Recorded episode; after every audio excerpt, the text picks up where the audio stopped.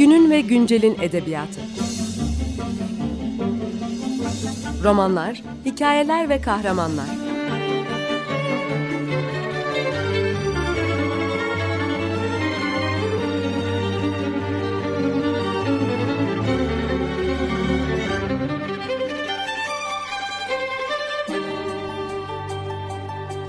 Hazırlayan ve sunan Seval Şahin.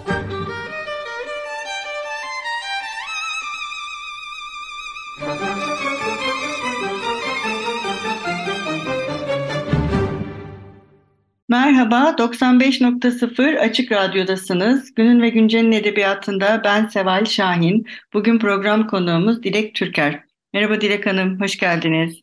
Merhaba, nasılsınız? İyiyiz, teşekkürler. Sizler de iyisiniz umarız. Evet, e, Dilek Hanım'la birlikte e, bugün e, 2021 yılında e, İletişim Yayınları tarafından yayınlanan İpek'ten Örer Zırhını e, kitabını konuşacağız. E, kitaptan önce ben kısaca Dilek Hanım'ı sizlere tanıtacağım. Dilek Türker 1984 yılında Adana'da doğdu. 2005'te Ankara Üniversitesi Hukuk Fakültesinden mezun oldu.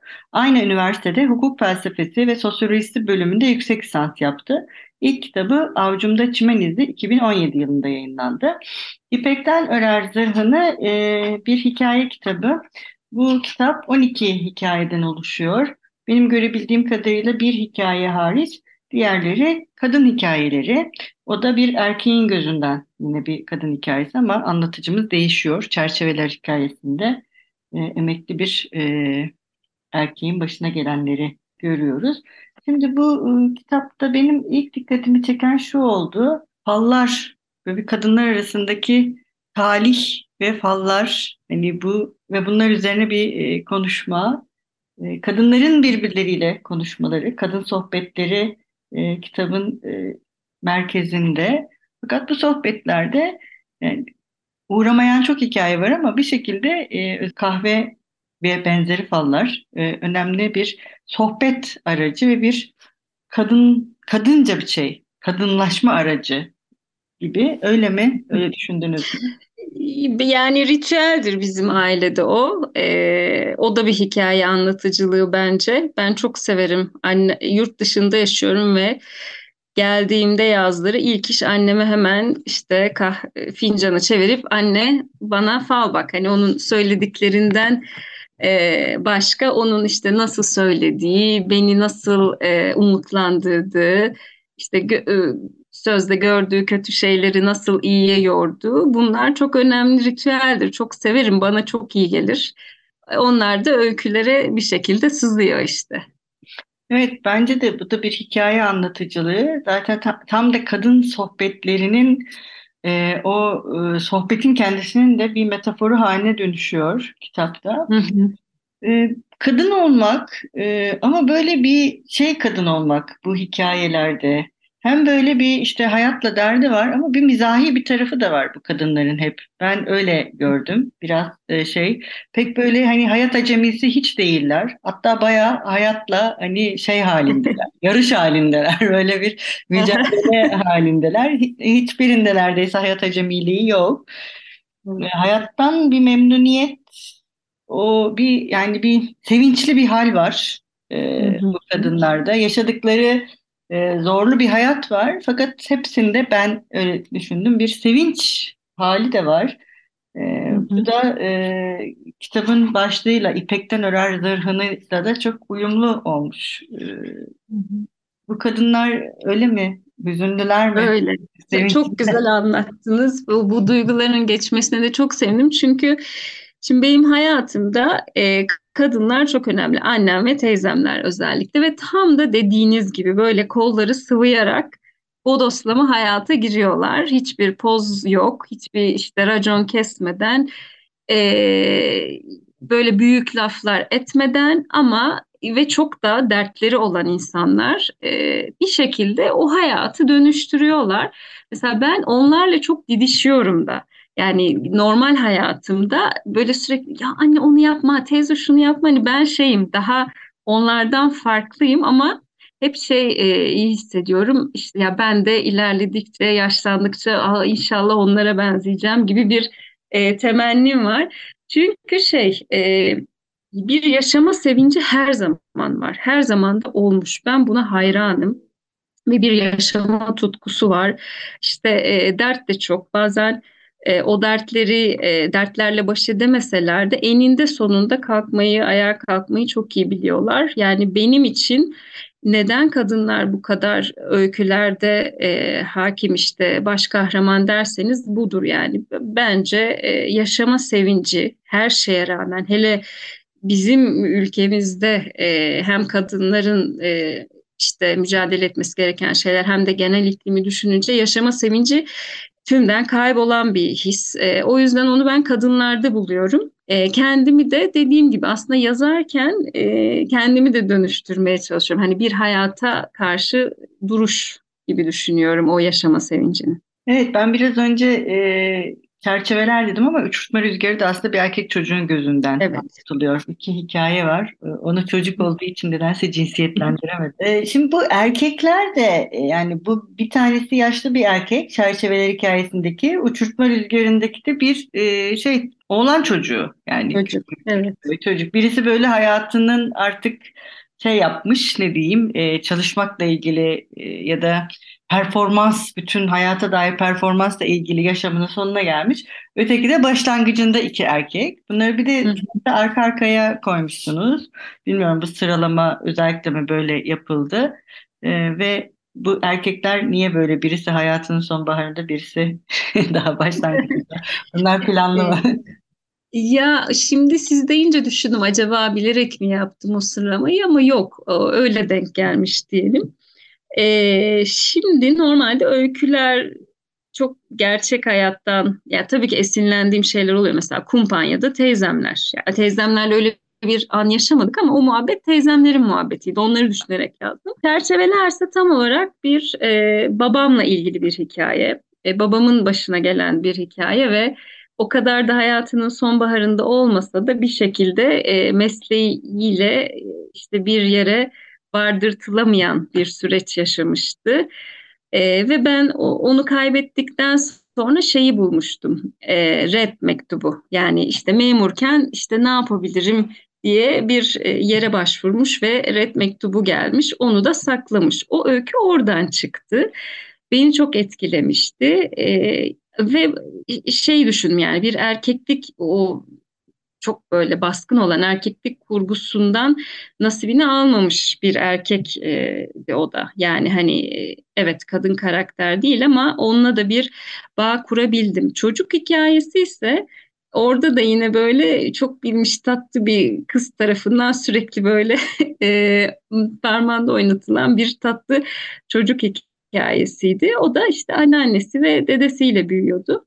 Yani onlar e, genelde şey diye düşünmüyorum. Tamam burada kahraman kadın olmalı diye olmuyor. Genelde işte bir karakter zaten aklıma düşüyor ya da bir sahne düşüyor ve onun peşinden gidiyorum. Orada işte babamdan esinlendim. Babamın başına bu geldiğinde neler hissetti acaba diye düşünüp yani oradaki aile biz değiliz ama oradaki adam babamın hissettiklerini düşündüğümde ortaya çıkan bir karakterdi. Çocuğu da tanımıyorum yani bir şekilde belki bir zaman görüp etkilendiğim bir tatlı bir oğlan çocuğuydu. O da uçurtma rüzgarı yani e, ne yaşarsan yaşa etrafında sevdiklerin sana uçurtma rüzgarını verecek. Yine seni e, yalnız bırakmayacak gibi bir hisle. Ben genelde duyguları e, kaybetmemeye çalışıyorum. Yani o ilk hikaye fikri düştüğünde ama bir diyalogdan duyduğum ama bir işte sahne karakter hep o duygu yani beni bunu yazmaya ne itti? O duyguyu ne ittiği üzerinde düşünüyorum. Öyle çok evriliyor hikaye. Başlangıçtan bambaşka yerlere varıyor. Yani başlarken sonunu bilmiyorum hikayenin. Onlar da öyle evrildi. Evet, bir ara verelim. Bugün ne çalalım, ne istersiniz? Ee, bu İpek'ten Örer Zırhını'yı e, yazarken dinlediğim bir şarkı vardı çoğunlukla. İsterseniz onu çalalım. E, Gotham Project'ten Selos. Merhaba, 95.0 Açık Radyo'dasınız. Günün ve Güncel'in edebiyatında ben Seval Şahin. Program konuğumuz Dilek Türker'le birlikte İpek'ten Örer Zırhını adlı hikaye kitabını konuşmaya devam ediyoruz. programımızın ilk kısmında hikayelerin bütününe yayılmış olan kadın sohbetlerini, kadınlık hallerini e, ve sonrasında da biri yaşlı, diğeri çocuk, iki erkeklik halini e, konuşmuştuk hikayelerden. E, şimdi buradan e, devam edelim. Bu dışarısı hikayesi e, çok etkileyici bir hikaye. Buradaki gönül de yani anne kız ve yaşadıkları e, bu hikayede tek bir ana aslında odaklanmış. O anda e, çekilmiş bir fotoğraf gibi hani çerçeve hani demiştiniz ya bir görüntü, bir duygu beni Evet. yapmaya itiyor diye. Ee, çok etkileyici. Bu hikaye biraz da şey e, yani diğer kadınların sesini hem taşıyor yani o hayat doluluğunu hem taşıyor hem de bir umarsızlığı da var ama bu kadının. Biraz böyle artık daha umarsız gibi değil mi?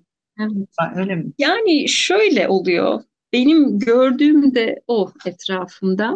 Ya kadınlar aslında böyle hayatla baş etmenin bir yolu olarak eee, işte umursamaz eee, oluyorlar. E, zamanla bu böyle bir eee, korkusuzluk gibi görüyor. Yani dışarıdan baktığınızda ha bu hayatı nasıl sen göğüslemişsin diyorsun ama ondan sonra o hayatı o kadar eee, güçlü bir şekilde kendilerine ve işte çevresindeki o sevdiklerine katabiliyor ki o bir şey onlarda bir e, korkusuzluk da yaratıyor bence.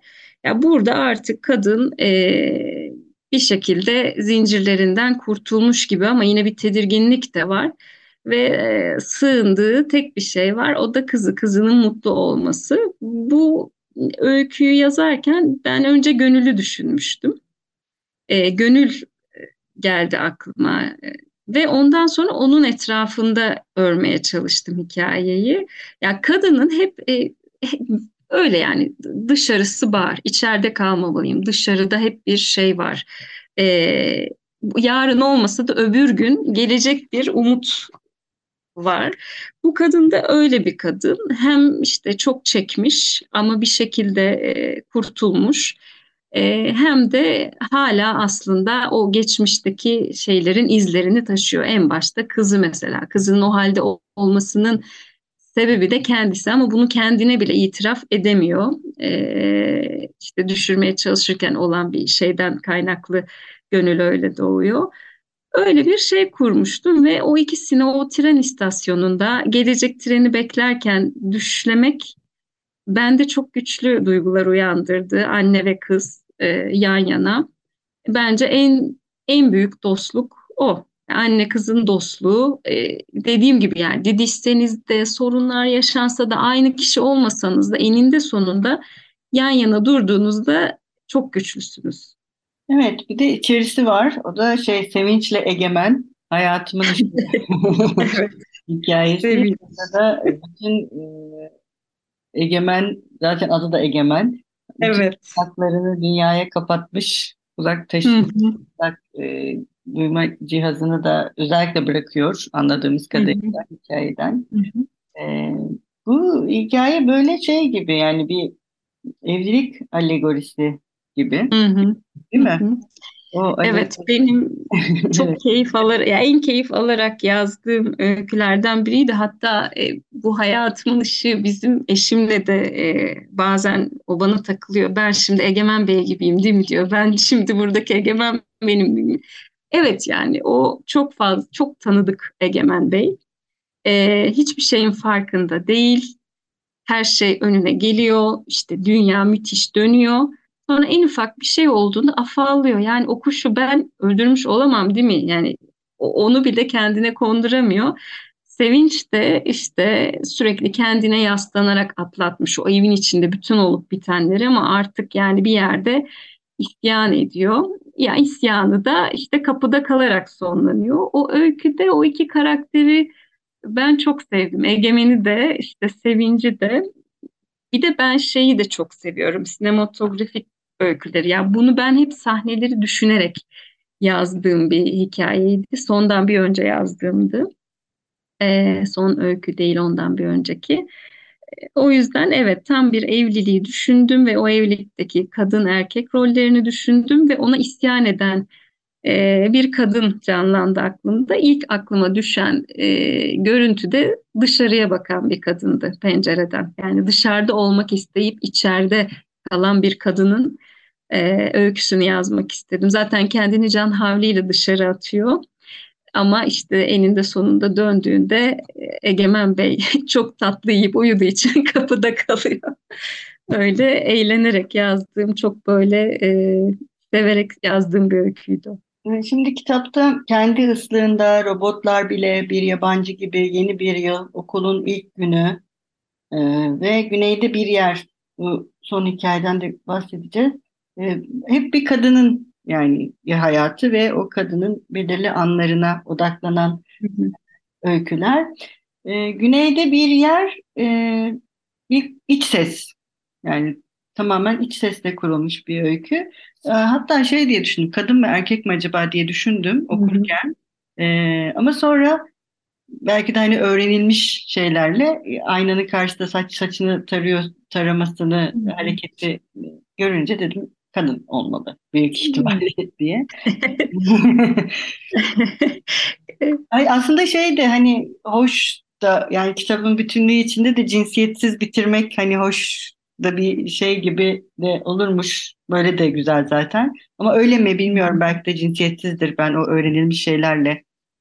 Doğru yani onu mesela şöyle söyleyeyim o öyküyü kitaba alıp almama konusunda ben e, tereddüt ettim. Yani benim diğer öykülere benzemeyen bir öykü iç ses. E, fakat benim e, o dönemki duygularımı çok iyi yansıtıyordu. Çünkü biz tam e, yurt dışında yaşıyorduk. İşte ben e, yeni taşınmıştık ve ben çok yalnızlık çekiyordum ve o İstanbul'daki dönemlerimizi e, çok düşünüyordum. Tam da işte gitmek isteyen yani doğru yerde miyim, olmak istediğim yerde miyim diye sorgulanılan zamanlara dair bir şey o öykü. Ama evet cinsiyetsiz yani kendimi düşünerek ya da bir kadını düşünerek yazmadım onu. Ee, yine de benim böyle duygularımla çok şey bağlı bağlantılı bir öyküydü o. Ama dediğim gibi tam benim öykü anlayışıma aslında pek uymasa da e, iç sesi güçlü olduğu için e, koymak istedim kitaba.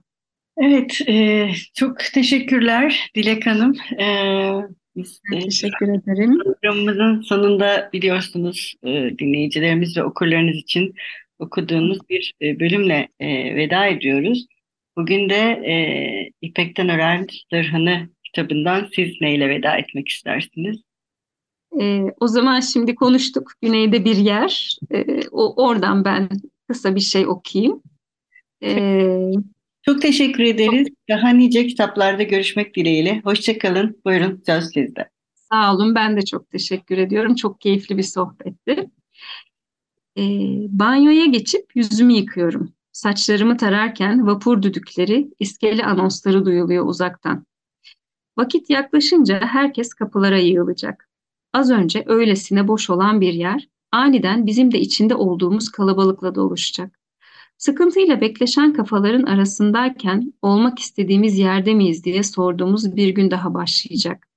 Vapur iskeleye yanaşıp kapılar açılınca şu sahipsiz kollar, aceleci omuzlar ve kaba sırtlar kalabalığı çabucak yarmak için birbiriyle savaşacak. Sürüklenirken her defasında şaşıracağız bu topluluğa. Kaybolanın izinde şans eseri karşılaşılan, yıkıntılar arasında hala görkemle yükselen harabeleri şaşırmayacağız ama. Duvarın dibinden belki bir rastlantıyla çıkmış, kimse fark etmeyince büyüyüp serpilmiş o ağacın varoluşuna da. Kuşun sesi koridorda çınlamaya devam ederken neşesi hayatın içinde bir anda beliren büyülü bir işaretmiş gibi fırlıyorum banyodan. Gün ışığı içeriye sızıyor. Huzurlu bir memleketin topraklarında gezinir gibi yürüyorum ev boyu. Eski fotoğraflar, hıdrellez keseleri, gelir gider hesabı, alışveriş listesi, bir yemek tarifi, hayır duası. Akşamları aklımız dolu, bedenimiz yorgun eve dönünce günleri buradan yaşamaya başlayacağımızı biliyorum şimdiden. Bazen kendimizi kandırıyoruz gibi geliyor bana. Üstelik bunun farkındayız da. Masal anlatamıyorum ama atlı karıncaya tek başıma binebiliyorum diyen çocuğu hatırlıyorum. Onun gururunu ve kendine olan güvenini. Tekrarlana tekrarlana anlamını yitirmiş sözler mutsuz ediyor belki de bizi. Bir atın gemini alıp onu dört nala sürmek de mutluluk değil ama cesaret. Nereye varacağız biz böyle? Yanına geldiğimde açtığım pencereden gökyüzünü görmeye çalışırken buluyorum seni. Hınzır bir merak ve ışıl ışıl gözlerle. Kısacık bir an neredeyiz unutuyorum. Bir ada, bir tavşan deliği, bir ağaç kov kovuğunu andıran odam odamızın olduğu ülkedeyiz. Mavi bir Vespa park etmiş iç avlumuza. Sabahın ilk saatlerinde yola koyulunca güvercinler havalanıyor. Güneyde bir yer. Yeşil boya alalım kenarı kavlayan panjura bir kat sürmek için diyorsun. Güneşli bir pazartesi.